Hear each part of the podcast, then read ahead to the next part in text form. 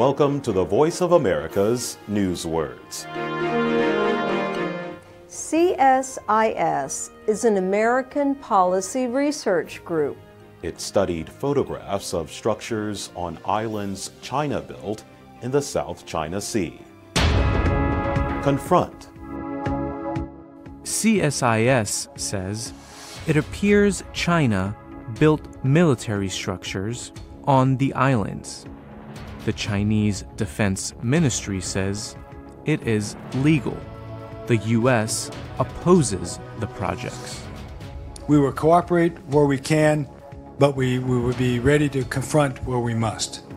To confront is to question or object to something in a direct and forceful way.